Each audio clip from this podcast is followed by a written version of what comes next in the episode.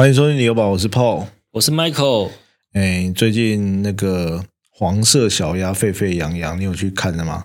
没有，没有。我我之前去看过，上次来的上次是十年前哎，是这么久了。对，然后我这次过年的时候带家人去看一下，真的是人山人海啊！而且我们本来，因为我们早上就先去那个美术馆那边绕一绕嘛，我们想说好啦，车停这边，然后搭轻轨。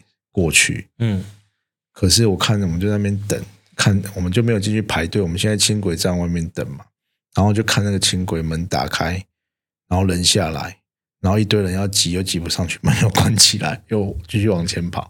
那去那附近停车没没办法停。有啦，我们后来就去附近停，就要排一下，人潮真的很多。可是我觉得不得不说，因为我们我们也有去过安平，最近安平也有灯会，然后。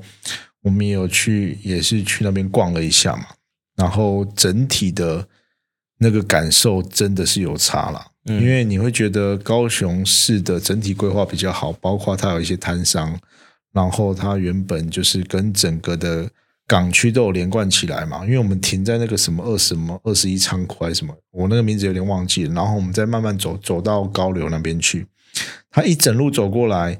其实路上都有一些，比如说船舰啦，比如说摊贩啦，哦，然后还有一些甚至装置艺术，你就会觉得这个东西是连贯的，就感受很好啦。对，可是我们去那个安平那边看灯会，就会觉得说有一点稀稀落落了。嗯，然后安平那边很多那个，它就算是不是那种传统的灯会的感觉，就是很多装置艺术。其实是很不错的，可是我觉得规划没有规划好。比如说有那个街头艺人嘛，在那边表演，对。可是他场地很空旷，然后非常的暗，嗯，然后大家都挤在那边，然后很冷，然后还有那个舞台区。然后我们去的那一天刚好是合唱，好像台南在地的合唱团吧，在那边唱歌，我觉得是蛮厉害的合唱团，很好听。但是弟弟声太红，你要听到那个麦克风的声音，咻咻咻，你就觉得明明就是这么好的表演，可是为什么场地他没有想到这些状况？因为他就是舞台架在海边，对，所以一直吃海风，所以那个现场收音的效果非常的差。嗯，然后那个包括指挥啊，那个合唱团的团员啊，感觉就有点狼狈啦。然后也是稀稀落落，附近没有什么配套措施，所以我会觉得说很可惜。原本我期待的这个安平的这个灯区的规划是会很不错的，对哦。可是有一点觉得，也是网络上也有很多人批评啊，因为有的人可能去高雄，然后再回来之后就觉得嗯那样呢。然后包括无人机，嗯，我是没有去看啦，可是我们家的人有去看，好像它的数量也没有很多，嗯。对，但是我觉得这个都是可以再去积极规划的一点呐，是不知道是不是他们把主力放在高铁，有可能，有可能哦。但是我觉得你要么你就不要做，要么就做一区就好。对，啊，要么你就把它做好。如果你想要分两区的话，不要搞得这边好像是爹不疼娘不爱的感觉，就是好像被孤岛开车经过。就不太想走进去，暗暗的，然后就是外面很暗。对，然后这是他所有的这个，就是那个虽然你是说灯会要暗暗暗的啦，可是你至少要让人家有觉得那种明亮的。那里面是装置艺术的那种感觉啦，可是又不像月经港灯节的那种感觉。对，好，因为金港你有去过吗？有，我有去过。它也是很多装置的艺术，对，哦，可是它整个氛围比河畔的氛围很好，而且还有一些。跟摊商啊，结合旁边的老街啊，还有摊商可以买东西吃。对。可是安平那边好像就是在那个安一桥下停车场，对，那边有一一小段，对，那边有一一些那个卖东西的地方。其他林默两里面的那边的都没有，对，灯会就没东西了。对，我觉得不一定要规划摊商啊，但是你至少你的，比如说它草皮的养护也没有养护的很好，对啊，它那边周边的环境也没有很好。那如果你想要热闹一点，你其实可以招一些展摊贩招商嘛，嗯，或者是做一些活动，就觉得有一点可惜啦，变成说。有一点反而好像有点搞砸的感觉，跟尤其是高雄现在这么强的状况之下，你如果没有一个对比就算了嘛，他妈有一个那么强的东西在那边，你就会有一点相形失色了。嗯，啊，接下来二月二十四号高铁的灯区要开始了，我还蛮期待高铁的灯区了。希望我因为我们最近也都经过嘛，其实陆续都在动工了。那就是希望它可以做得好一点点。那高铁那边其实就是会有传统的。呃，灯节这样会有很多的可能国中小学校各级的学校啦，包括还有一些寿险人，他们可能会制作花灯在那边长出，嗯，所以它是一整块的的地啦。可是我们也是希望不要好像是传统的很早期那种没什么特色，就是大家去走一走，好像在逛夜市一样。对，希望可以营造出自己特色的感觉了。尤其今年是龙年嘛，嗯，又是台南的那个建成四百年。对啊，我是觉得应该要让它更有火花一点点啦，才不会一直。现在其实我们也听听到很多这个听众的回馈，他说：“哦，真的好羡慕高雄，真的是没办法，就是确实是这这一两年产业也进来了，观光也到位了，交通你说捷运哦也成圈了，哎，轻轨也成员了嘛，嗯，然后捷运又预计要开好几条，所以。”那种相比之下，台南的重大建设好像就好像又慢了一拍的感觉。嗯，那你你观光至少要做好嘛，不要一直吃。有一点，我们一直在消耗原本有的东西。那如果你一直没有做一些变化，你每年都是一样的东西，一样的东西，慢慢的人家那个新鲜感没有了，你只能卖你的传统的古迹，嗯，传统的老街，然后还有台南的美食。那这些是我们原本就很强的东西嘛。只是你其他东西你要做的更到位，你才可以让这个城市的发展越来越好嗯，对。不过这个是题外话啦。我们今天其实要聊一个最近很热门的话题。其实最近的不管在论坛啊、或社群啊、PTT 啦，或者是新闻哦，都很哎，好像前天还是昨天的事情而已嘛。就是那个交易税、房屋的交易税旧制的，他要下修。豪宅线的这个新闻，嗯，你你觉得嘞？你有什么想法吗？就是主要针对一百零五吧，哈，一百零四年十二月三十一日之前，之前嘛，对，就是一百零四年的年底之前呢，对，那它的设定那个门槛，就是说你你的豪宅门槛变低了嘛，对，那你的卖的价格如果超超过那个门槛，多的部分要多课税嘛。呃，不是，它就是超过那个门槛要实价课税。实价课税是什么意思？就是比如说你四啊，你四千万，对，你比如说台南是三千万嘛，本来是四千万，你是三千万的话，你就要用三千万去课乘以那个，就是你的土地限值，然后你的呃房屋限值的一个比例，然后再去乘以百分之十七。嗯，对，那。以前是用交易的差额，嗯，交易的差额，比如说，啊，我本来一千五，然后我买的时候一千万，卖了一千五，五百万去乘以，然后去乘以那个比例，再乘以各县市不同的，可是他税率，记得以前都用房屋现值去算吗？对，房屋现值是你不知道你的交易成本的情况之下，嗯嗯嗯，因为其实我刚好也有经历过。旧制我有处理过几间嘛？对，那其实你用房屋现值去算，尤其是我是处理在中部，嗯，哦，乡下的房子还是什么，哎，那个真的是比例非常低耶，根本就是，我记得以前好像税金就很便宜啊，对，非常的便宜。可是如果你我我我有一个，就是有有个房子介于，有一个是完全不知道成本，成本已经不可考了嘛，嗯，有的是知道成本，那知道那个成本，你如果用那个成本去算的话。就会多蛮多出来那再加上现在以交易的价格去算，那又会更增加更多哦。所以差别是差别在这边呐。其实我们先，其实总而言之，其实你讲那么多，嗯，我我因为我算都是给代数去算。你这有钱人没有在计较这些小钱。因为你算的时候，有时候可能怕算错，嗯，哦，那代数算的话，基本上会比较当然是这样子啊，对，但是这个就是你的交易的成本，对，但是你旧制的哈，因为新制的我们大概都知道怎么算，嗯，哦，就算没有代数，我们大概知道它那个论据在哪里，对，可是旧制的哈，因为它房屋限制你要去查嘛，哦，然后你现在豪宅门槛降低之后，你那个多你说多的部分要照照什么十价课？对，去十价课。可是其实我不晓得怎么算。但是总而言之，简单来讲，是不是说它这个降低了这个这个这个政策，是不是会导致我缴税变更多？对，其实 其实简单讲就是你要缴比较多税了。嗯，对。然后这个东西其实很多人在讨论，但是我会觉得这个实际的影响的层面并不大。但是重点在哪边？虽然当然是会多一些，你你对于高所得的，因为它其实旧制还是并入所得税嘛。对。就是你那个税基增加之后，其实是并入所得税。比如说，我们四千万算一算，可能要啊多呃一两百万的这个税基，但是这个税基不是我克你一两百万，是加到你的所得税里面，所以有可能就变到三十趴到四十趴。对，但是如果你是零所得的，嗯，那其实差异不大。可是如果你是那种年收四五百的，你这你九个可能要多克个。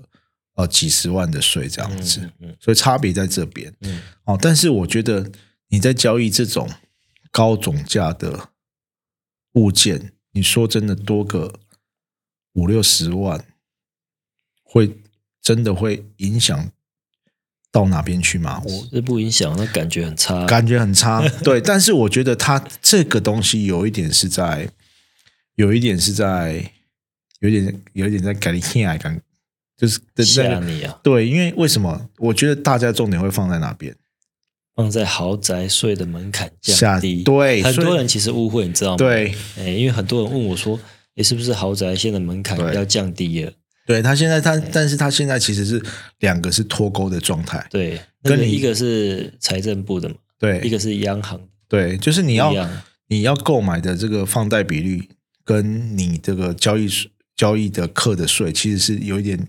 那个豪宅线的认定是脱钩的，嗯，所以我觉得现在这个情况，而且而且哦，影响只有多少？可能被影响到只有四千户，嗯，所以这个四千户其较占这种交易的总量来说，其实今年可能呃，去年可能三十三万三十万栋嘛，其实比例是非常小的，对，再加上它是旧制的，对，旧制的房屋，你只要交易过之后，通通都变新制的，对。所以你交易过一次之后，再也不会出现这种这种状况。嗯，所以其实这种东西其实会慢慢去化掉，那就是慢慢会淘汰了。哦，对，到最后这个这个法条适用的呃物件会越来越少，到最后甚至可能快要没有了。对，所以其实实际上的影响，我会觉得是非常的小，但是那个给人家感受是，这很多人讨论，其实我觉得重点是放在。下修豪宅现在。今天不是又有一个新闻嘛？嗯，就是说有可能央行也也要也想跟进，对不对？就是下修这个豪宅线。对，所以所以你不觉得前面那个东西就是放一个烟雾弹，它就是为了制制造后面的这个新闻，然后让你感觉到，哎，政府可能要动作了哦，你们这些人不要太嚣张哦，好像因为最近其实房价有点。又又在又蠢蠢欲动，对不对？好像又要又要喷起来的感觉，热络。所以我觉得这个是不是一个 用消息面的方式去压制一些这种热络的方式啊？不太清楚，让一些原本是可能要开杠啦，或者是他又要哦急着要建房地产的人，多一个思考的层面哦。尤其是对于这种高总价的东西，他可能变得反而不敢下手。我觉得最最担心的应该是。卖那个高总价房屋的建商，对，而且你不觉得很有趣吗？比如说以新竹来讲，你现在随便他妈破四千，你还调调低一千万，你三千万的东西，在新竹现在可能是买到一个正常三房两厅的物件而已哦。对啊，哦，所以你这样子下修之后，那会真的有可能会压抑到这是刚需的部分。嗯，对，那你台台南来说，你看降到三千万，其实三千万。也也是可以买到很多东西啦。对。可是慢慢如果价格卡到四五十，其实两千多接近三千，也可能是一个大三房或者是中平数的产品，也是会打到刚需的部分啦。所以我觉得这个政政策在用消息面来抑制，我觉得可能是他们的目的吗？我也不太确定啊，但我们先来看一下好了，因为今天其实重点要看一下这五年房地产政策的轨迹。你会觉得说，其实你会觉得说，真的是蛮有趣的。你这个好像那个方弹镜，它跳进来又跳出去，跳进来跳出去，房市的政策一直在，哎，你可以讲说滚动式的修正。对，它好像要一下要把你打到死的时候，又把你拉出来，把你拉到哦，好像你你你整个人都上岸了，又又把你推下去的感觉。我们从二零二零开始好了，二零二零其实那个时候哦，最重要就是施加登录二点零。实价登录二点零的差最重重大的差别，就是在于第一个是揭露门牌嘛。嗯，以前可能是你整个社区的均价在哪边，哪一户卖掉不知道。以前是某一个区域的门牌号码，对，哦，大概成交多少钱？对，他不晓得你你成交是哪一栋哪一间。现在其实，哎，比如说对面刚卖掉，哎。马上就知道他卖多少钱了。对啊，实价登录出来，hand hand，嗯，哦，你就知道什么是哪一家。再来，另外一个更重要的是，我觉得是预售屋的实价登录，嗯，因为那个已经其实哇也才四五年哎，所以预售屋的实价登录做了这个，其实变成说你在销售的空间上反而。因为大大家都会去看实价登录啊，反而没有弹性。对，我的价格就是这样。对，所以其实不相信我就去看实价登录。我觉得对销售方来讲，你刚好那个时候也在业内嘛。对，你觉得这个预售屋的实价登录对你来说是在销售上有帮助吗？还是没有？就是阻力？还是你觉得？当然，行政流程就是会多做很多事，可是会比较轻松啊。因为就类似博尔价嘛，反正我就是要卖这样。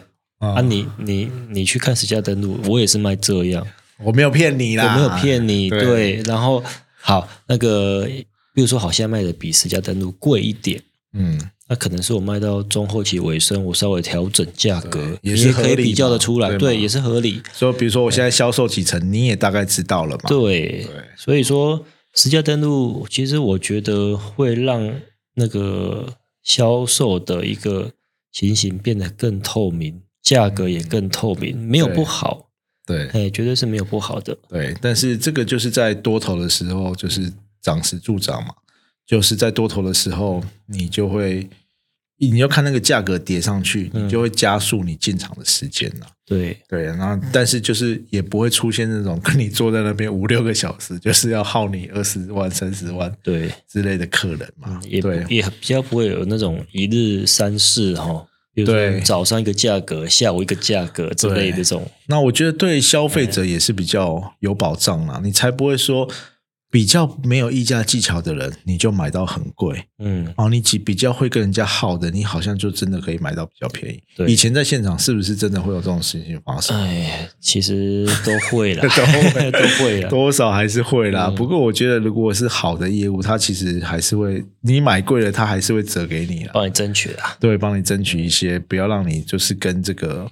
因为持家登出来，持家登录出来，他就不好交代。对，但是那个可能就是过了几年之后的事情了。对，因为如果你在预售的阶段嘛，所以这个其实就是实价登录二点零哦。这个时候其实因为就是在这个时候，因为疫情要开始了嘛，嗯，然后哎开始 Q 一时哦，所以我觉得这一波实价登录预售的实价登录反而是不是有帮助拉抬到？不知道哎，对不对？我觉得拉抬到房价跟实价登录好像没什么关系，真的哦，就是可能是资金进来了啦。对，然后其实这个开始哈，它也是变成是每个月建议就你就可以看嘛。所以我我我其实现在应该是很多人呐，如果你知道房地产，你就会很习惯一号、十一号、二十一号，你就开始。去刷一下那个实价登录，嗯，看一下最近的行情这样子，嗯，所以这个对于这种区域的行情其实是有帮助的哦。我们大概我觉得啦，对我自己来说，我就是很快速的知道现在，比如说啊，啊东区的位阶在哪里，安南区的位阶在哪里，或这个从从化区的现在的均价在哪里，我就很好去判断说市场丢出来的物件，或者是人家转单的物件是便宜还是贵。对哦，你长期有在看的话，你就可以很第一时间的去判断。所以，我们一些好朋友，哎，那个时候有一些人要转约的，他看哇，今晚已经每个啥杂细杂吧，他才丢出来二十五，那这个可以可以吃哦。大家如果快的手脚快的，马上就吃掉了。对哦，最近也是前一阵子北区也是丢一个哇，你也是丢，大家都在传哇。一个早上就没了。对，嗯，所以大家对一出来那种群主就会疯狂的疯传，就很像那食人鱼看到东西 掉到这，叭叭叭叭。所以这个东西其实啊，大家啊，变成市场的竞争力其实相对就会变高。对，以前不透明的时候，你反而很容易去找到这种 Apple 键。嗯，好，如果你相对于比较一般人来说比较了解市场的话，嗯，可是其实这种也是有点白热化的阶段了，慢慢。每个人都会对于市场越来越熟悉，所以比较有在房地产关注的人，他可以第一时间判断。当当然，这个也是要有勇气去加价跟人家买。对我觉得，对一些房市的呃小白或者是初入房的年轻人，这个还是要有一个门槛要过，你还是要熟悉这个阶段，你才不会被有点轻易的被人家钓到了。所以这个还是要够了解，你才去做这个。啊，这个选这个决定啊，这个判断这样子。那其实接下来就是我们刚刚讲十家登录二点零嘛，接下来就是央行的信用管制。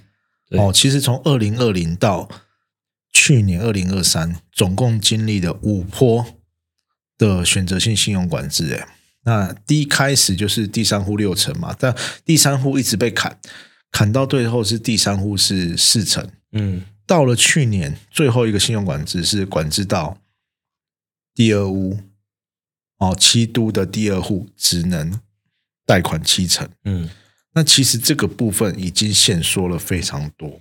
对啊，哦，其实哎，已经达到非常多人了。可是他后来又提出一个补救政策，你还记得吗？就是新青安呐，不是，就是你第二户，如果你真的贷不出来，你已经买了。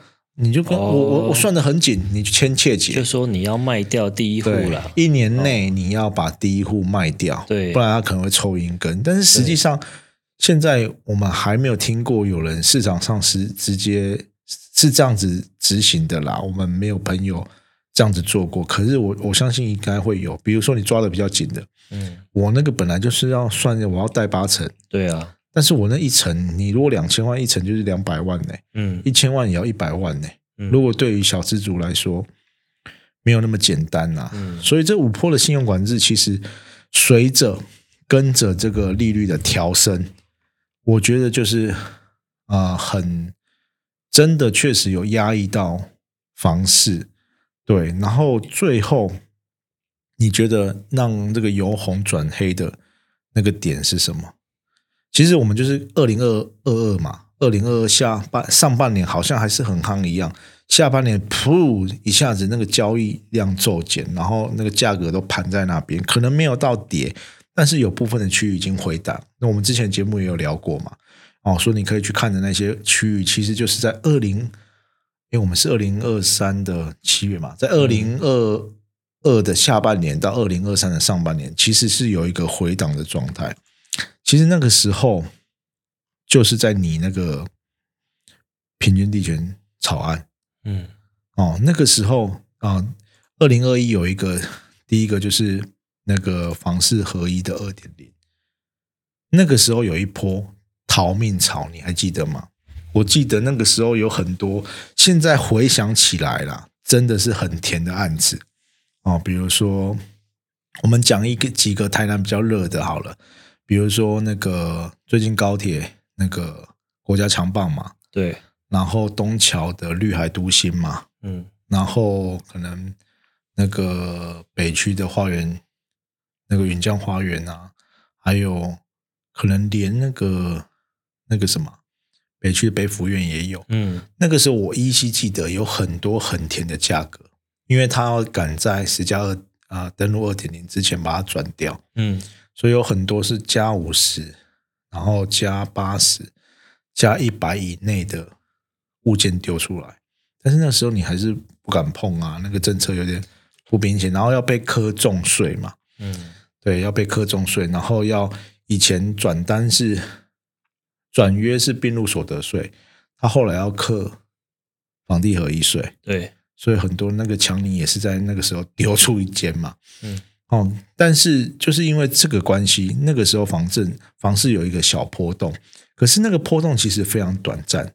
七月份一过之后，马上过没多久，马上就平息了。然后房市还是一定一直往下走，往上走。因为那个时候的投资客可能会觉得说，第一个，我把税金加上去，嗯第二个我拉长持有的时间，嗯哦，别人说五年是一个基期，然后我就是成屋之后晚一点再交屋，哦，或者是我把税加给你，然后还有一些比较私底下的做法，哦，比较不是合法的，就是平转拿现金，哦，可能规避一些税制的，呃，有点算是逃漏税啦，哦，这个其实是不正确的事情啊，但是可能市场上也有一些这种做法嘛，所以这个时候还是一样，那个变成说，呃，市场上的这个房价还是一直往上涨，但是真正的到这个由红翻黑的时候，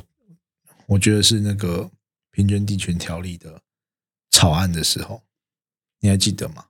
你说预预售屋不能换约的那个案子，对，那那个时候为什么会有一点打到哦？当然是那个时候已经升起升升到一个尾巴了嘛，升息有关系，然后整个全球的市场也不是很好，哦、全球利空，那再加上平均地权草案，那个时候草案一直在传说要溯及既往。有吗？有有那时候对有说，诶，有可能要溯及既往，就是你以前预售屋合约只要通过开始实施之后，你通通都不能转约，哦，对啊，对对不对？嗯。所以那个时候其实房市被压抑了好一阵子，那个那个时候的预售屋的市场也变得非非常不好，嗯。没什么人在买房子啦，嗯，然后大家都怕说被打到，因为就哦买了不能转约怎么办？对啊，对不对？而且那时候就很多人觉得这个是不符合宪法规定的，对，就一直在吵这个，然后其实这个法条还没公布，就很多人开始说啊，这我请大法官释宪。哦啊，你这个根本不，我这个我自己对我自己的采访财产，我为什么没有处分的权利？对啊，哦，其实就是一直有这种声音出来啦。哎，那时候其实我觉得这个法案好像不会过，那时候我自己是这样想，对对，哎好像有说，怎么可能？为什么自己的东西不能卖啊？对，哦，结果还是过了，还是过了，但是他就是开一个后门，就七月之后啊，就是七月之后买去年的七月的才之后买才不能转转约约嘛。嗯哎，可是你看开了这个后门，你刚刚那一些说我为什么不能处分我自己财产的声音就不 OK 啊？嗯，因为他就是前面买的，他会一直照他丢嘛。哇，好，那你给我转约，那没关系，OK，就这样子。嗯，所以我觉得有时候大家在发发声的时候，还是站在自己的立场上了。对啊，对啊，所以啊、确实是开了后门之后，这种声音被拟平之后，哎、好像就还好了哈。但是其实对于这个市场，哎，真的是有冷下来了。嗯，但是呢，在二零二三年这个 冷下来的时候，他又给你一个强心针，在啊七、月平均地点条例通过嘛，没多久八月那个就上场了，新青安就上场了。对，哇，新青安真的是一个活水啊！他把这整个二零二三年下下半年，当然我们那个时候刚开频道嘛，嗯那个时候还很多那个房市的专家说啊，今年一定不会破三十万栋了，嗯，可能二十七、二十八哦，房市可能不会这么夯了对，哦。本来还想说三十万可能这个门槛过不过去，没想到整个拉尾盘，嗯，然后那选前的那个行情也都看非常看好，所以呢，到了十一、十二月，那个交易量都越来越大。然后到选后，感觉政情稳定之后，还是持续有人在交易，所以感觉这个新兴案其实拉了一大把其。实我是觉得选选后的行情比较好，选前还是有蛮多案子卖不太动。对，可是但是我们那时候不是在讲，其实有很多那三十万交易是包括二手屋吧？它那个是三十万都是成屋，成屋的吧？对，那但是我们那时候其实有讨论过，有很多人会转中古屋，因为他马上可以处分他的财产嘛。嗯，可是我们在年底的时候，我们不是推出有几个案子啊，新复发的案子，哦然后对了保家的案子，在北中南就是哦价格台北没有那么贵的，就对卖的非常好。卖的非常好，就是很对。自备非常低的，或者是品牌，比如说台北的国泰对，哦，新北的国泰，哎，也是都卖的非常好嘞。嗯嗯嗯，这个都是选前发生的事情。对，哦，就是这种大，我在猜，就是有一点变成大家资金可能还是要找地方放了。他觉得这个东西，诶，未来可能有增值性，对，大家就会去投。嗯，哦。所以有有这种情况，那选后变成是一选前，我觉得那选前的很多人，大部分是我会觉得是投资的考量居多嗯，哦，可能有一些北部到南部买的对，我会到中部买的。嗯我觉得投资，但是选后我觉得是有一些自助盘嗯跑出来了，可能真正有刚需的人，然后有需求的人，然后那个那个选后的也明朗化了嘛，嗯，大概房市政策就照着之前的这个方式走，所以这些人都出来了。嗯而且其实有一个点呢、你有没有发现，我们一般人啊，买房子大概什么时候会买？买房子什么时候会买？对，一般人、你是你是哦问月份还是问年纪？不是就是是什么情况？什么情况？就有没有地方住的时候会买啊？哦，不一定哦。没有地方住的时候，比如说你自己独行啊，你没有地方住，你可能住一个套房而已啊。嗯，或许的，但是就是可能买房子会会赚钱的时候会想买吧 我。跟你讲，我觉得啦，我觉得因为我们现在在房地产里面太习惯了，嗯所以我们身边都是同温层。可是有时候你跟一些年轻人聊天，你会发现，大部分人其实很多人买房子相对还是比较需要努力的，需要累积的，对，哦，需要下定决心的。嗯，但是这个下定决心通常会在哪里哪个时候 push 嘞？结婚的时候。有小孩的时候，哦，我觉得大部分在结婚的时候就会，可能不会等到有小孩了，可能结婚的时候就觉得，我觉得是华人的传统思维，你就觉得好像有一个家，有一个自己的地方，哦，你不然给你跟岳父岳母看啊，或者是或者是你之后好像比较稳定的生活，对，所以很多人像我自己也是嘛，结婚前两个哎，人可是我觉得反而是有小孩，我比较会想买房子。有小孩是真正的需求，但是对。我现在看到很多在南部的，大部分是可能小孩还没生出来，嗯，就或者是哦，他预计什么时候结婚，他就去订房子。订订预售屋，嗯。但是可能预售屋盖好了，小孩也生出来了，对了，对，所以这个需求在结婚的时候，我觉得是会更强烈，而且有时候人家要要个新房嘛，对不对？那你那时候如果没有买房子，你老婆会嫁给你吗？我老婆可能还是会哦，因为那个时候真的是错综复杂啦，有时有时间再跟大家分享啦。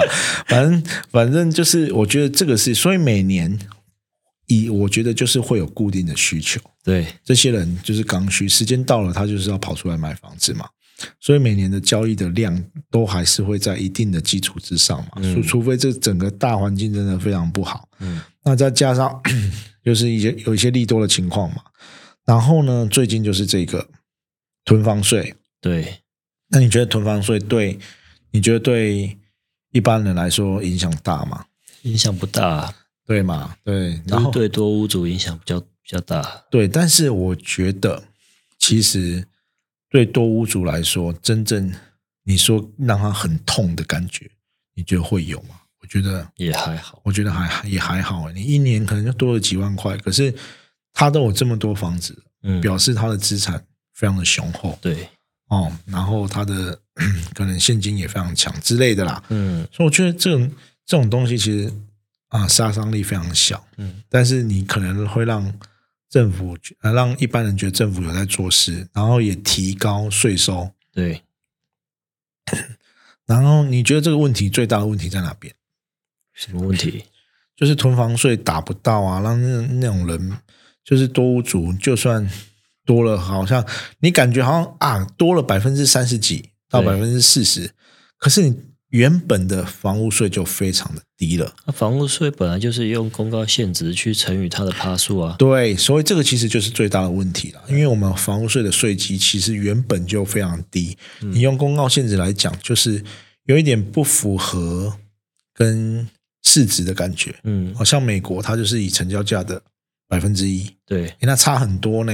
如果我们一千万的房子，百分之一一年你要缴十万的税，嗯，可是现在一年一千万新房子可能也最高最高，你是 SC 的嘛，还是什么刚刚购的什么，可能顶多一一万块吧。差不多。对啊像我家大概缴好像八千多吧。对啊，嗯哈、所以你如果是刚购的话，可能就会再多一点。嗯，哦，所以这个真的就是因为它税基太小了，但是因为这个囤房税它有一个比较新的重点是针对建商的。嗯，哦，建商的话，两年啊，两年以内是二点四嘛，二点零到二点四嘛，两年到四年是三点六，然后呢，哦，四到五年四点二，超过五年四点八，你觉得这个对建商来说会不会是一个很大的压力？嗯，要看建商这一批的房子多不多喽。对，我觉得这是一个是量啊，比如说你以一千五来说，你可能房屋税这样子算四点八八，可能要多了快一万块，你一百间一年就要多付一百万的一百万的税。但是我觉得对于房市多头或者是很有实力上市上柜的建商来说，你一年一百万哪会多啊？因为你一间才多一万呢。对呀，然后而且我多一万，我我灌给你就好了，好不好？对不对？卖的时候，对我加十万，我还赚十倍嘞，对不对？所以我觉得这囤房税的也是卡在这个税金的问题。其实也是希望建商赶快把房子卖卖，不要就一直留着房子。对，可是你要看大平数的，可能也没那么好卖的话，或许真的会对这个税金会有一些，说不定会有一些让利的空间啦。对对对，因为你你如果放很久的话。他可能建商也没办法有这个在入账嘛，所以有有可能会有差别啦。但是在房市多头的情况下，我觉得这个东西对建商来说成本相对是比较低的。嗯，但是也会洗掉一些中小建商，因为中小建商他可能他的成本盖房子成本就相对比较高，对，然后再加上他可能现金流没那么强，哦，他资本额没那么高。然后他可能稍微逼一点点，这样可能就会压死他了。其实我觉得中小建商要盖房子，主要还是银行的贷款。对对，现在现在能贷的成数已经降到，譬如说你拿拿到建造才能贷五成嘛，没有建造整啊？哎，没有建造一四成嘛，嗯，土地就贷四成而已嘛。对哦，然后你还要建建筑融资。嗯，你可能只能贷一半嘛。嗯，哦那一半的话，它又是照银行的估价。对，它又不是说你说盖多少就多少钱。银行如果估价没那么高的一半，那当然你建商中小型建商对资金没有那么充裕的状态下，你就很难去继续推案。嗯嗯，所以现在你看很多都是大建商，一直不断的在，一直都在推案，甚至优付。对，哦，不缺不缺现金的状态还借你钱嘞，借你钱让你分期付款。对啊，不是说借你钱，是让你分期付了。对对对，然后现在现在说好像不能说你是用借贷的，因为他们是建商，对，不能用借贷的方式，就是让你分期付款，延后付款啊这样子。对，所以其实大建商影响不大，主要都是小建商。但是我觉得现在房市还是走在。哎，蛮热络的一个情形呐，哦，就是你一推案，还是蛮多人会跑去买哦，还是蛮多人有兴趣的。对，然后其实最近大家也都在等三二九了。台台南我们一直说嘛，感觉是很多案子要慢慢开出来。对，那个买气的那种兴奋感，那种前面的那种蠕动的感觉又跑出来了，又跑出来了。然后我们自其实我们自己在这个。啊，不管是朋友或者是一些社群，其实有一点点感受到了。对，所以，嗯，我觉得大家可以观察一下，是不是要卡在这一波进去，或者是你要再观察一下。但是，有可能这一波会不会再拉上去？我觉得是继续拉上去。我觉得是拉得出来吗？拉。在往上拉很多，像前两三年那种情况不太可能的啦。但是我觉得垫一点垫一点，或许在特定的区域是有可能。因为这两三年就是这样子啊，对，慢慢垫一点垫一点，其实没什么降。对啊，就是一直在垫垫高，可是很比较缓慢的。对，就是不会像这种就是疫情的。那个时候，哦，一下子喷的那么快，哦，Q E 啊，印很多资金，对台商都回来啊，一瓶马上多个五万，对，六万，哦，可能没有那么快，但是我觉得在特定区域，嗯，比较夯的区域，或许有可能还会再往上拉一点点，嗯，所以大家就可以考虑一下啦，哦，哦，像比如说像台南比较夯的区域，高铁啦，银行啊。这些啊，这些都会有案子要推出来哦。像我们之前说的那个中西区，其实也都有案子要推出来了。嗯，大家如果有地缘关系，真的也是刚需的话，哦，真的是有自住需求，我觉得可以赶快去关注。嗯，因为你慢一点，可能又是买人家的就是可能会慢买慢一点点慢啊，慢一点点，你到时候买的又是涨上去的价格，贵一点点啊，对对，又贵一点点，啊或者是你买买不到好位置，对，买不到好就是楼层，对，因为我们现在很多我们自己知道案子，有可能就已经有开始在潜销了，嗯，所以如有有有想要的，就赶快去关注一下这种这方面的消息啦。我觉得三二九可能会蛮热络的，嗯。对啊。然后再下来，我们就是回到刚刚讲的这个呃，这个调交易税下修下修豪宅线嘛，嗯，我觉得他们说要开会，我觉得调降的机会不高啦。我觉得只是要营造那一种。那种氛围哦就是你们不要太嚣张，你们太嚣张，我我可能会调我可能会给你调哦，就完蛋了。对，好，但是会不会哎被压下来，它反而调高？大家是说这样不太可能啊，因但是为我觉得大家都都希望调高啊，对。因为你现在能买到超过四千万的房子实在太多了，对，你说只能贷四成，就变成很多房子都买不到。所以他这个动作可能就是啊，你先不要抱太大的希望嗯，啊，他可能不会这么快往上调。对。你如果你不要乱预测哎，到时候如果没有怎么办？我说现在的氛围是这样子啊，嗯我其实我们自己私底下，我跟你我们不是我自己是讲说，会不会是另外一种策略？他现在是打这种交易税，嗯让你好像有打打，然后他就跟新青一样一样，之后又哦，因为大家这个可能我卖掉了，比如说我卖掉了三千万的房子，四千万，我要换屋，结果四千万的房子我只能贷四成，我没有办法换屋啊。嗯，哦，那我这些卖掉的人，我要怎么换比较大平数的豪宅？他会不会在这个时候就把它调上去？那这样子反反正已经脱钩了嘛。央行跟政政府就不同步哎。对啊，所以所以我觉得这个只是一个，我觉得他们会针对房市的状况去做调整。嗯如果现在他们很热的状况，我觉得还是不可能会调低啦，因为你会打到太多人，尤其是我预售物已经在台南买三千万的人怎么办？嗯，哦，你这样子，我这样信用管制之后，我本来预计贷八成的四成，哎，我要去哪里升？嗯，生这好几百万，可能是七八百万的钱哎，对啊，我觉得不可能，不太可就一堆人能啊。断头，对啊，这个是非常的也三千万的严重房子这事情么多，对啊，嗯，对不对？所以尤其是新竹新竹更惨，超多的，三房一好不好定超过三千，对啊，一超多的啊，已经一堆人买在三千左右的，嗯所以我觉得要调低不太可能啊，那可能是看之后的市况去做调整吧。嗯，对啊，所以我就觉得你那你会不会觉得啦，嗯这些制定政策的人会不会有一些既得利益者在里面？我不知道，你不要乱讲，我觉得我以前呐、以前就是那种读书时候，就觉得啊啊，这种国家政策应该不会有人在那边乱搞吧？大家一定都是为了全民的利益啊。可是你长大之后，你就说，就觉得很多事情都是有可能的啦。